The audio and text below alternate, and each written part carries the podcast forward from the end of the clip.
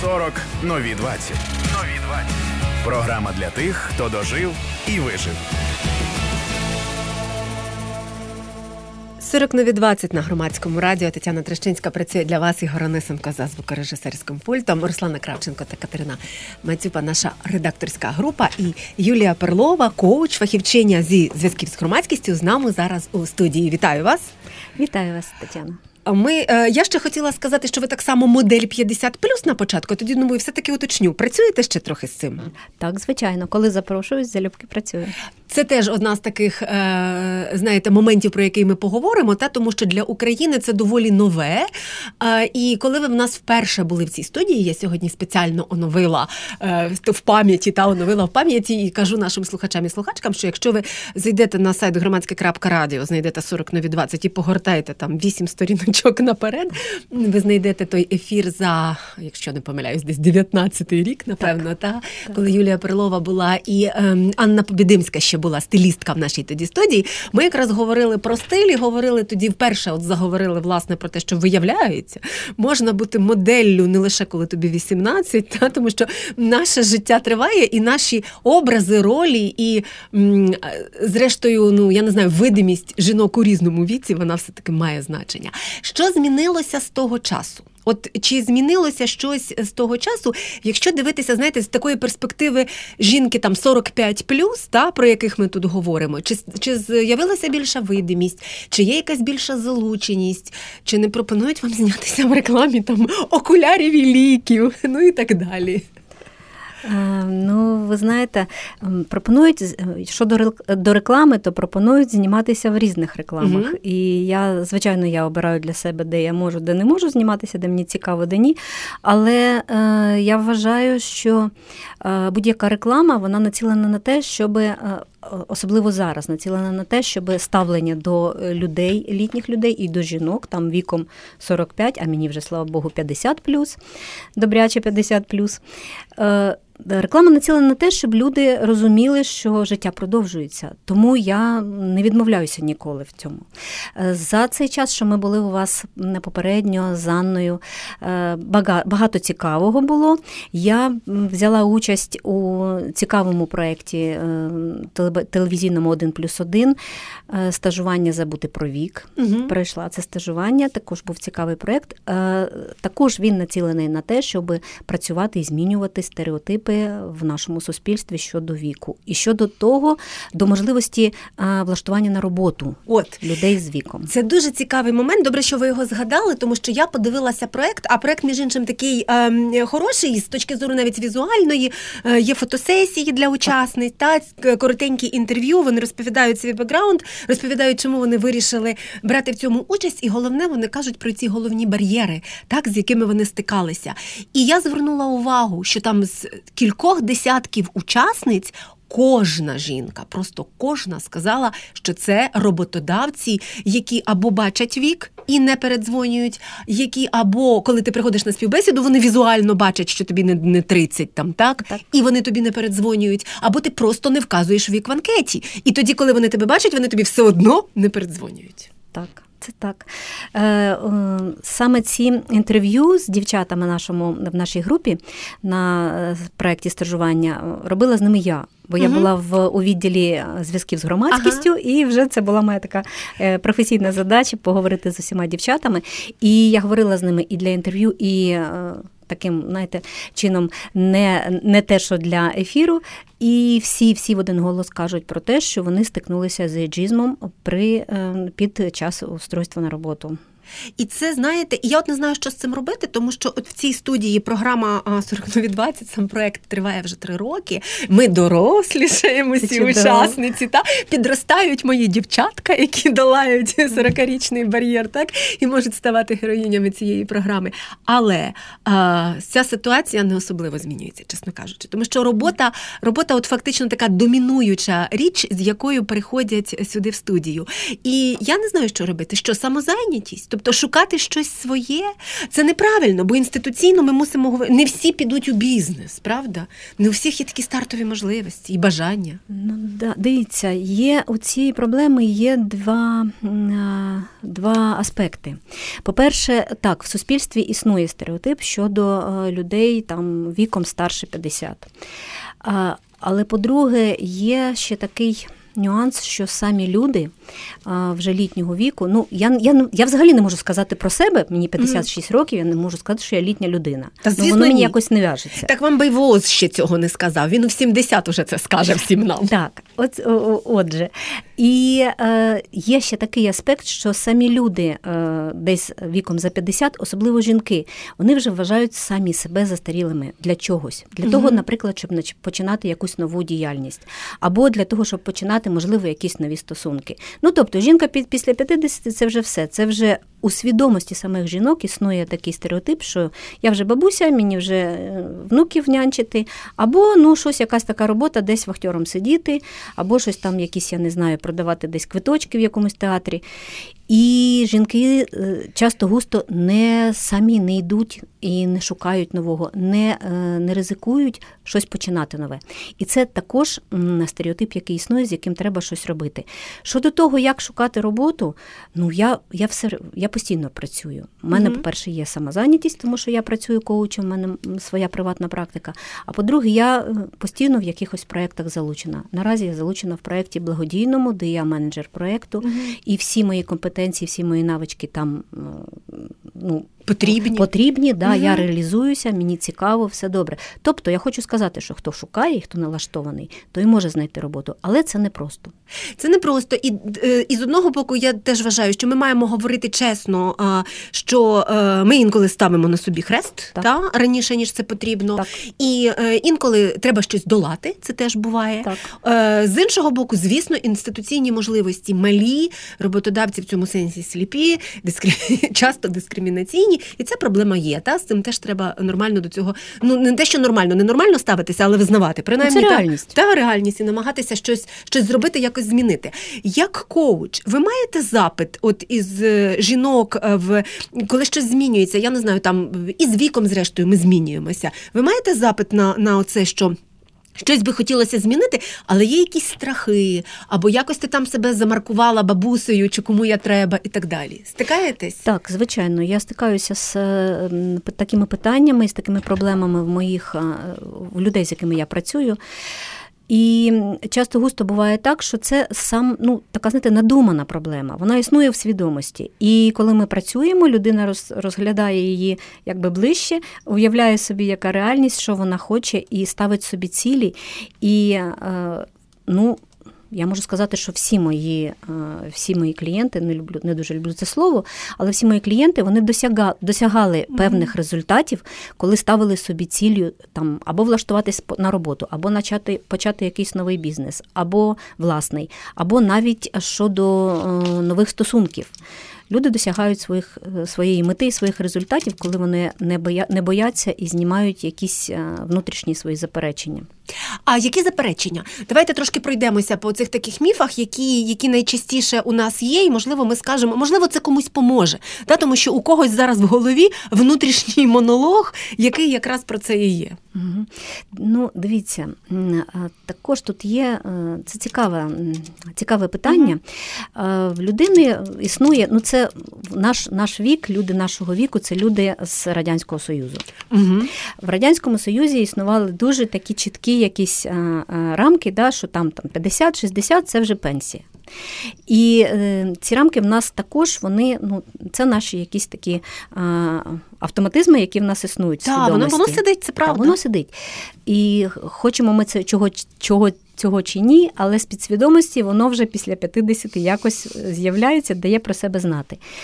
Е, але є ще така, є ще така річ, що Так, так, і людям з цим буває, буває часто складно, по-перше, усвідомити, що є таке такий, ну, такий сенс, да, внутрішній. Mm-hmm. По-друге, коли навіть і усвідомлює людина, вона розуміє, що треба, дійсно треба буде долати якісь певні, ну, перешкоди. Тобто приходити, доводити, що я можу, що так. я здатна, що в мене є компетенції, що в мене є сили, що в мене є сенси, і я готова працювати там на якійсь певній роботі. Я готова вчитися, ось цей ще момент.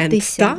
Взагалі ж зараз вже вважається, ну я так сподіваюся, що це не тільки зараз, але про це зараз всі говорять, будь-яке навчання, воно розвиває наше мислення, і ми mm-hmm. стаємо більш, ну, більш якби активними. Да? Mm-hmm. Тобто вчитися взагалі це корисно в нашому віці, це потрібно, щоб не, не, не зустрітися з Альцгеймером. Раніше, не ніж треба, Боже, чи раніше, деменцію, так. Та. Або взагалі не зустрітися. Та. Але є ще така, є ще така річ, що люди нашого віку, я б, от що б я хотіла дуже сказати потенційним або і, і роботодавцям, люди нашого віку – це люди, по-перше, дуже вмотивовані, по-друге, дуже відповідальні. А з відповідальністю зараз я сама стикнулася угу. в своєму проєкті, я зараз шукаю співробітників в наш благодійний проєкт, я стикнулася з тим, що з відповідальністю в нас зараз, ви знаєте, чи, чи не пандемія, ну епідемія так точно, бо люди молодшого віку, на жаль, страждають на безвідповідальність. Але ми, ми люди старшого віку, ми в порівнянні, ми дуже відповідальні. Ми відповідальні, ми чемні, ми вмотивовані, ми, е, нам цікаво, е, багатьом з нас цікаво розвиватися і самих себе забезпечувати, е, отримувати гідну зарплатню і таке інше. І це дуже, я вважаю, такий, знаєте, ну, така можливість для роботодавця отримати дуже хорошого співробітника. Тут цікавий момент. Нас доволі часто звинувачують у тому, що ми були, ми виросли в тій системі. Ну, навіть як звинувачують. Та, ми виросли в тій системі. Це жахливо. Так. І інколи речі, які ми згадуємо, вони не є природними. І школи не є природними. І тиск, який був тоді, він не є нормальним. Але а, якісь речі, які ми змогли переосмислити, от насправді про цю відповідальність, про яку ви, говор, ви, ви говорите, це ж не вина, це знахідка. Це знахідка. Це великий плюс. Це великий плюс на ринку співробітників, коли можна звич... дійсно взяти на роботу людину, якій ти зможеш довіряти, і де ти знаєш, що вона буде відповідати за свої якісь завдання, за те, що вона бере на себе якусь, якусь роль. Це дуже важливо, і мені шкода, що цього, що цього не, на це не звертають увагу роботодавці, цього не цінують. Юлія Перлова в нашій студії, вона коуч, фахівчиня зі зв'язків з громадськістю, це сорок на двадцять на Громадському радіо. Тетяна Трощинська працює для вас, і Ігор Онисенко за звукорежисерським пультом. сорок на двадцять на Громадському радіо. Окрім цього, та система, яка там тисла, і там усі ми такі некреативні, як вважається, та? І готові ходити шеренгами, хоча насправді ні, я вважаю теж. Я думала от перед нашим ефіром, що насправді от люди, ну нехай не сорок плюс, та, можливо, нехай сорок п'ять плюс, це унікальне таке покоління, тому що це люди, які багато з нас в дорослому віці усвідомили, що вони впливають на власне життя, наприклад, так? Що ми все, все життя там думали, що це борець, боєць, там треба щось долати, що там ще робити, а кому легко, ми завжди жили з цим. І тут ти раптом дізнаєшся, що частина цього всього тобі не треба. І ти починаєш розуміти, так, що ти можеш ухвалювати свої рішення про своє життя, що ти можеш на нього впливати, що ти можеш там сказати «ні», або ти там ще щось можеш змінити себе, або змінити свою професію чи свій шлях і так далі. І це якраз така от з одного боку класна річ, а з іншого боку цей час летить, і ти думаєш, боже мій, якби п'ятнадцять років тому я це знала, так? Або якби я там двадцять років тому це зробила, можливо, моє життя пішло б інакше. Є от такі моменти, так, у вас? Ви знаєте, в мене особисто, я не можу сказати, що це, ну, от десь так є, бо я все своє життя е, намагалася приймати своє рішення і йти якимось своїм шляхом. Я не знаю, як мені це вдавалося, але якось так складалося в моєму житті. Але я розумію, про що ви. Угу. І я в своєму власному житті е, десь після... Десь після, ну десь близько п'ятдесят, і вже після цього я переживаю самий, ну, самий найкращий вік в своєму житті, бо я знаю, що я сильна, розумна, досвідчена, але я вільна приймати якісь свої рішення, я вільна обирати, бо мені зараз це все це все є, є можливості. Ми живемо в світі відкритих можливостей. Будь ласка, іди навчайся, іди працюй, іди. Коли я пішла в п'ятдесят два роки, пішла на курс зі стилю, а тоді пішла на курс модельний. Це була перша школа модельна у нас в Україні, це було три роки тому, і всі так дивилися трошки, ну, що це такі тьотічки пішли в моделі. Але в нас дуже... І, напевно, подумали, о, це вже криза, конкретно вже їх криза скосила. Так, так? Да, це вже якась компенсація в ага. дівчат почалася, вона вже, ну, щось вони собі там хочуть довести, чи, чи може, я не знаю. Але зараз ці моделі є дуже успішними. Справа, справа в тім, що ми потрапили в час, в такий період, коли ми можемо собі все дозволити. Що я хочу? Я обираю, що я хочу, я собі це можу дозволити. І для мене це, ну, з одного боку подарунок, з іншого боку підтвердження мого життєвого шляху, угу. тому що я взагалі собі ставила якісь задачі і досягала якихось своїх, своїх цілей, цілей. І знала, що якщо я поставлю собі задачу, якщо я хочу, я цього досягну. Неможливого в мене нема. Да, була система, яка нас е, якось там е, в рамки якісь ставила. Але ну, поза системою ми також жили. Всі ж знають.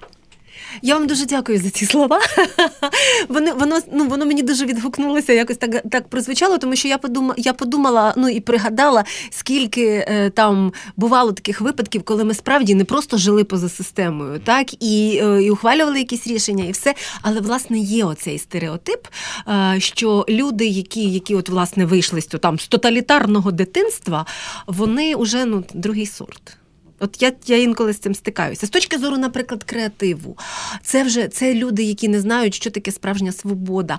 І ти потім починаєш думати, стоп, так ці ж люди цю свободу, власне, там тридцять років чи що здобували. Та? Ще частини вільних людей тоді просто не було народжено. Так, слухайте, звичайно.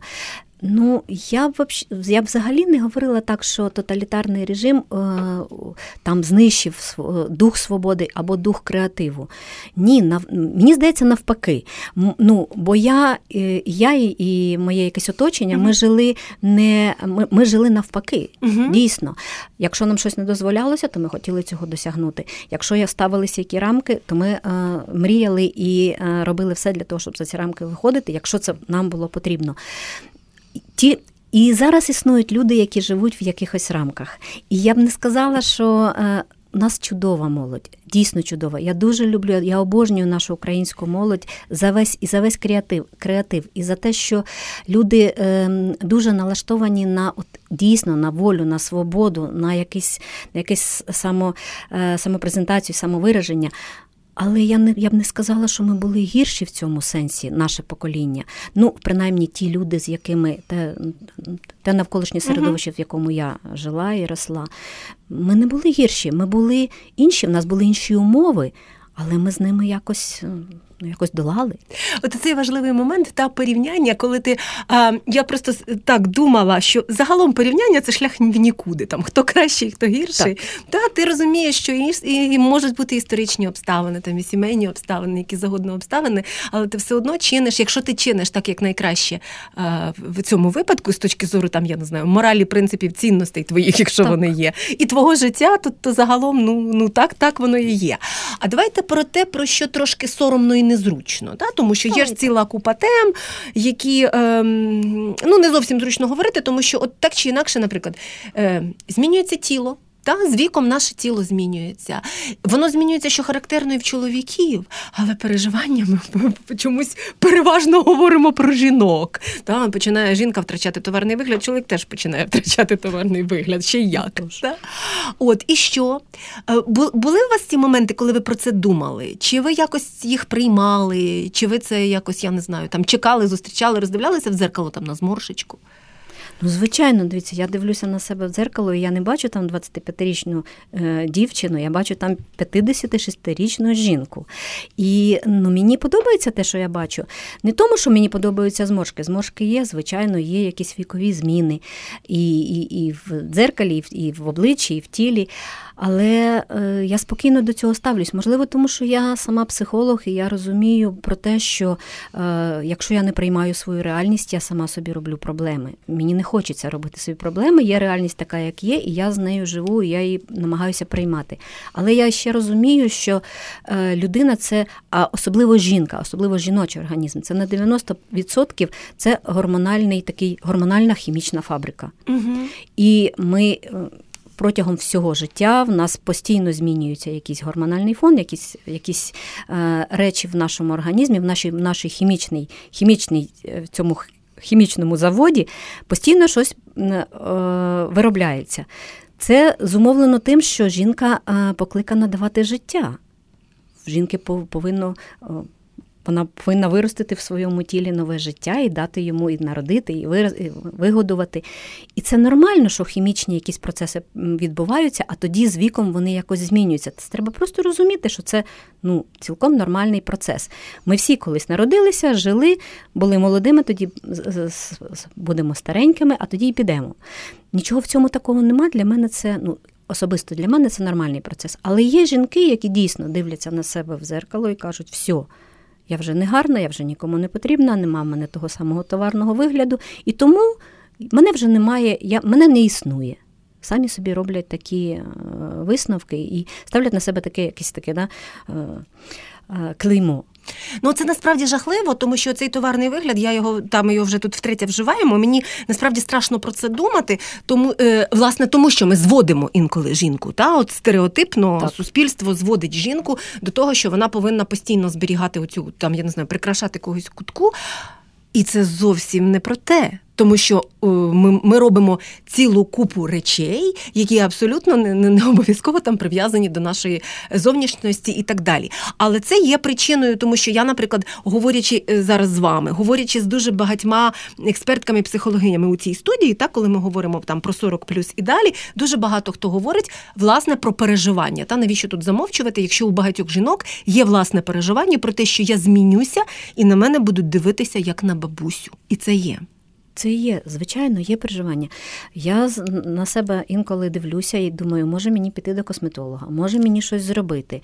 Тоді я йду до свого чоловіка, кажу йому про ці свої якісь там думки. Терзання. Терзання, да, він каже, ні. Якщо ти підеш до косметолога, то ми з тобою будемо вирішувати питання. Я тебе люблю такою, яка, яка ти є. Ну, дивіться, мені в житті пощастило, mm-hmm. дякувати батькам, в мене нормальна... Нормальне тіло і нормальний вигляд, я вважаю, на свій вік.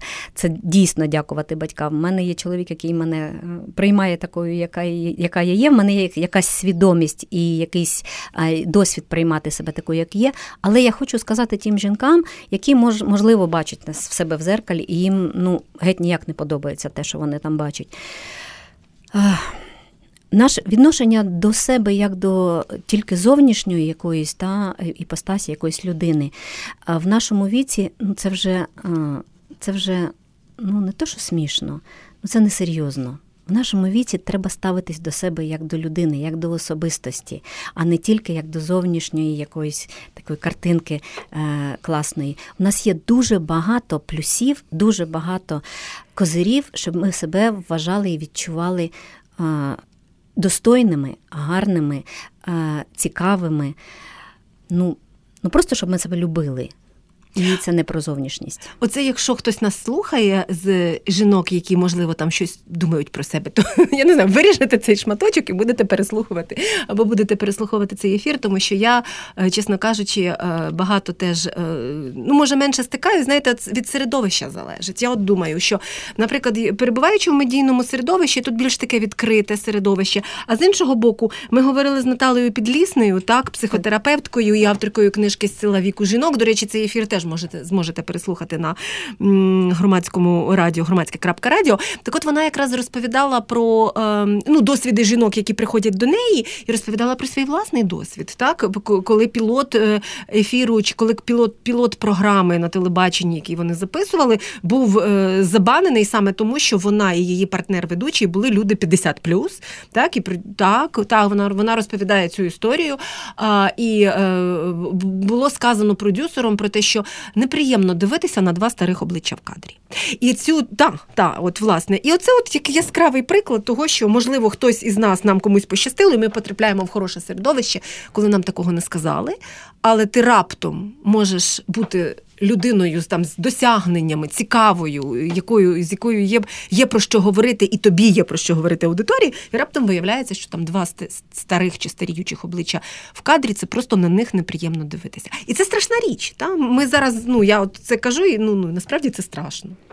Це дуже неприємно. У мене е, буквально десь тиждень тому, був тиждень-два тижні, був такий власний досвід. Я, я постійно кудись ходжу, кудись навчаюся, я була на одному з тренінгів, і е, я була там найстарша в групі, нас там було десь людей десять, я була найстарша, я не, не приховувала свого віку, і в якійсь бесіді з молодим хлопцем, хлопцеві, може, років до сорока, він е, сказав мені таку, таку фразу: «Мне регулярно встречаются какие-то безумные старушки». Я не зрозуміла, кому це, як це. Він, mm-hmm. Я на нього подивилася, кажу: «Це ти мені?» Він каже: «Ну да». І я просто зависла. Mm-hmm. Мені вперше хтось сказав, ладно, безумна, ну що я старушка, я це почула mm-hmm. в, в, в, по відношенню до себе вперше. І ви знаєте, мені дійсно було неприємно, але в мене тоді піднялася така, така хвиля якоїсь, якоїсь обурення, і сказала: як ти взагалі міг сказати жінці, що вона старушка, а тим більше мені, я себе такою не вважаю. Це, ну, це просто... Так навіть, навіть і не, не справа не в тому, що ви себе не вважаєте, це ж взагалі уявлення, та, про те, що так. Та, а що таке, що таке безумна старушка? Людина, у якої двадцять п'ять котів, яку ми бачили в серіалі. Та? І те, вона має на це право. І хай в неї буде двадцять п'ять котів. І хай буде двадцять п'ять, котів, і вона буде та. щаслива з тими котами. І... Аби коти були щасливі. І, і коти були щасливі. Хто взагалі це, як, як, як це може бути таке судження? Да? Ти там, ну, добре, опустимо фразу безумне. Старушка чи не старушка, ну це, це відвертий, откровенний еджизм. Так. І від молодої людини, сучасної молодої людини, живучої там не десь в якомусь, я не знаю, бозна де, да? А в Києві, в великому місті, в столиці, чути такі, ну, такі фрази.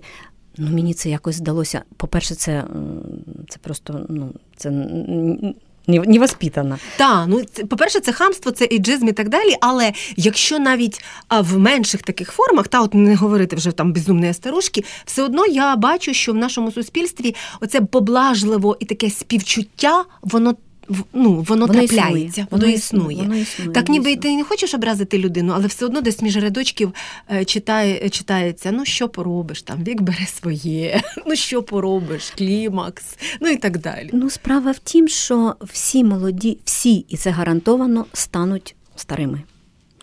Ми всі будемо молодими, тоді ми станемо середнього, середнього віку, а та. тоді ми станемо літнього віку, і це нікого не омине. І коли молоді люди так от якось, да, з верхнього, ще з співчуттям якимось так відносяться до людини у віці, то мені всі завжди хочеться сказати: слухайте, я е, маю перед вами перевагу в тому, що я в цьому живу, і мені в цьому добре, і я з цим є. А вам ще з цим стикатися, готуйтеся. І якщо Готуйтеся. так кризово, та, то, може, ще й важко буде, зрештою. Готуйтеся. Це точно. Все буде у вас добре. Юлія Перлова в нашій студії, коуч, фахівчиня зі зв'язків з громадськістю. Це сорок нові двадцять на Громадському радіо. Тетяна Трощинська працює для вас, Ігор Онисенко за звукорежисерським пультом.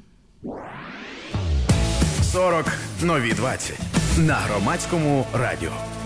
Повертаючись до вашого стажування «Забути про вік» на один плюс один, я, до речі, подивилася, що перед тим було проведено опитування, там, здається, «Зміна», правозахисна організація разом з один плюс один проводили це опитування, і там сорок три відсотки опитаних ними громадян, ну це репрезентативно, сказали, що вік впливає на можливість творчо вирішувати завдання. І тут я кажу, що ви спеціалістка зі зв'язків з громадськістю. Це ж, ну, вже дуже, ну, звісно, що є і показники ефективності, але ж і творча складова теж однозначно є.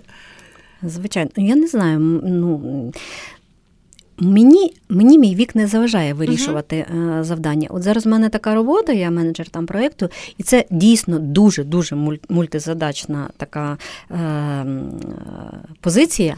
Я вирішую одночасно дуже багато питань, І я розумію, що ну, я не торможу, я, е, в мене є досвід, в мене є м, якісь уяви. Я взагалі, в мене взагалі немає, знаєте, якихось обмежень там щодо того, щоб комусь зателефонувати, в когось щось запитати, піти попросити якоїсь допомоги чи щось узнати.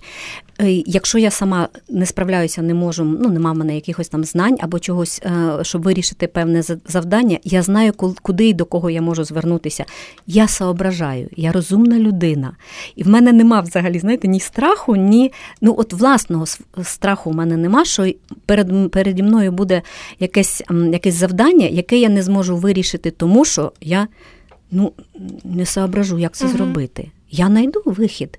І в мене, ну, в мене такого нема. Але так, я знаю, ми, коли були під час стажування, ми знайомилися з цим опитуванням, і навіть наші дівчата, які були, були на стажуванні, вони підтверджували, що так, є якісь а, а, там ситуації чи якісь а, сфери, де вони б зараз би не ризикнули угу. працювати, тому що не дуже впевнені в собі і в тому, що вони зможуть, ну, якось вирішувати завдання. Це е, підтверджено, на жаль, цей стереотип підтверджений самими людьми. Це оце таке ж теж такий важливий момент. Я інколи думаю, що коли ми кажемо, що обмежень немає, насправді обмеження можуть бути. Я маю на увазі не обмеження, як, як якісь там обмеження. Може не бути людського бажання, наприклад, там щось так. робити, так? Тобто я не є прихильницею якихось там позитивних закликів, що ми повинні всі обов'язково переламати себе і зробити щось, щоб довести комусь щось. Це, мені здається, ще одна пастка, так? Тому що коли ми намагаємося підлаштуватися там і так, і я не знаю, там сказати, що та ні, мені не п'ятдесят, мені двадцять. Ну, неправда.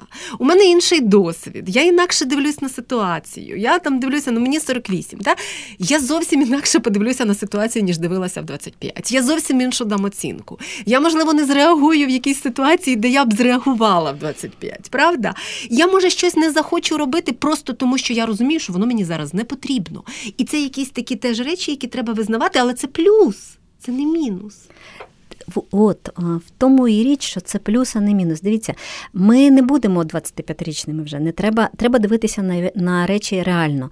І треба, я вважаю, що треба знаходити в нашому віці, в нашому стані, в будь-якій, в будь-якій ситуації треба знаходити плюси, а не зосереджуватися на мінусах і на тому, що мені не двадцять п'ять, і на тому, що на мене вже не так звертають увагу, я не маю такого там вигляду чи ще щось. Це ви, ви дійсно прав, правильно кажете, це якась власна пастка в жінок. Я вважаю, що це тому, що жінка в першу чергу все-таки сама себе позиціонує в першу чергу як зовнішній якийсь mm-hmm. вигляд, так?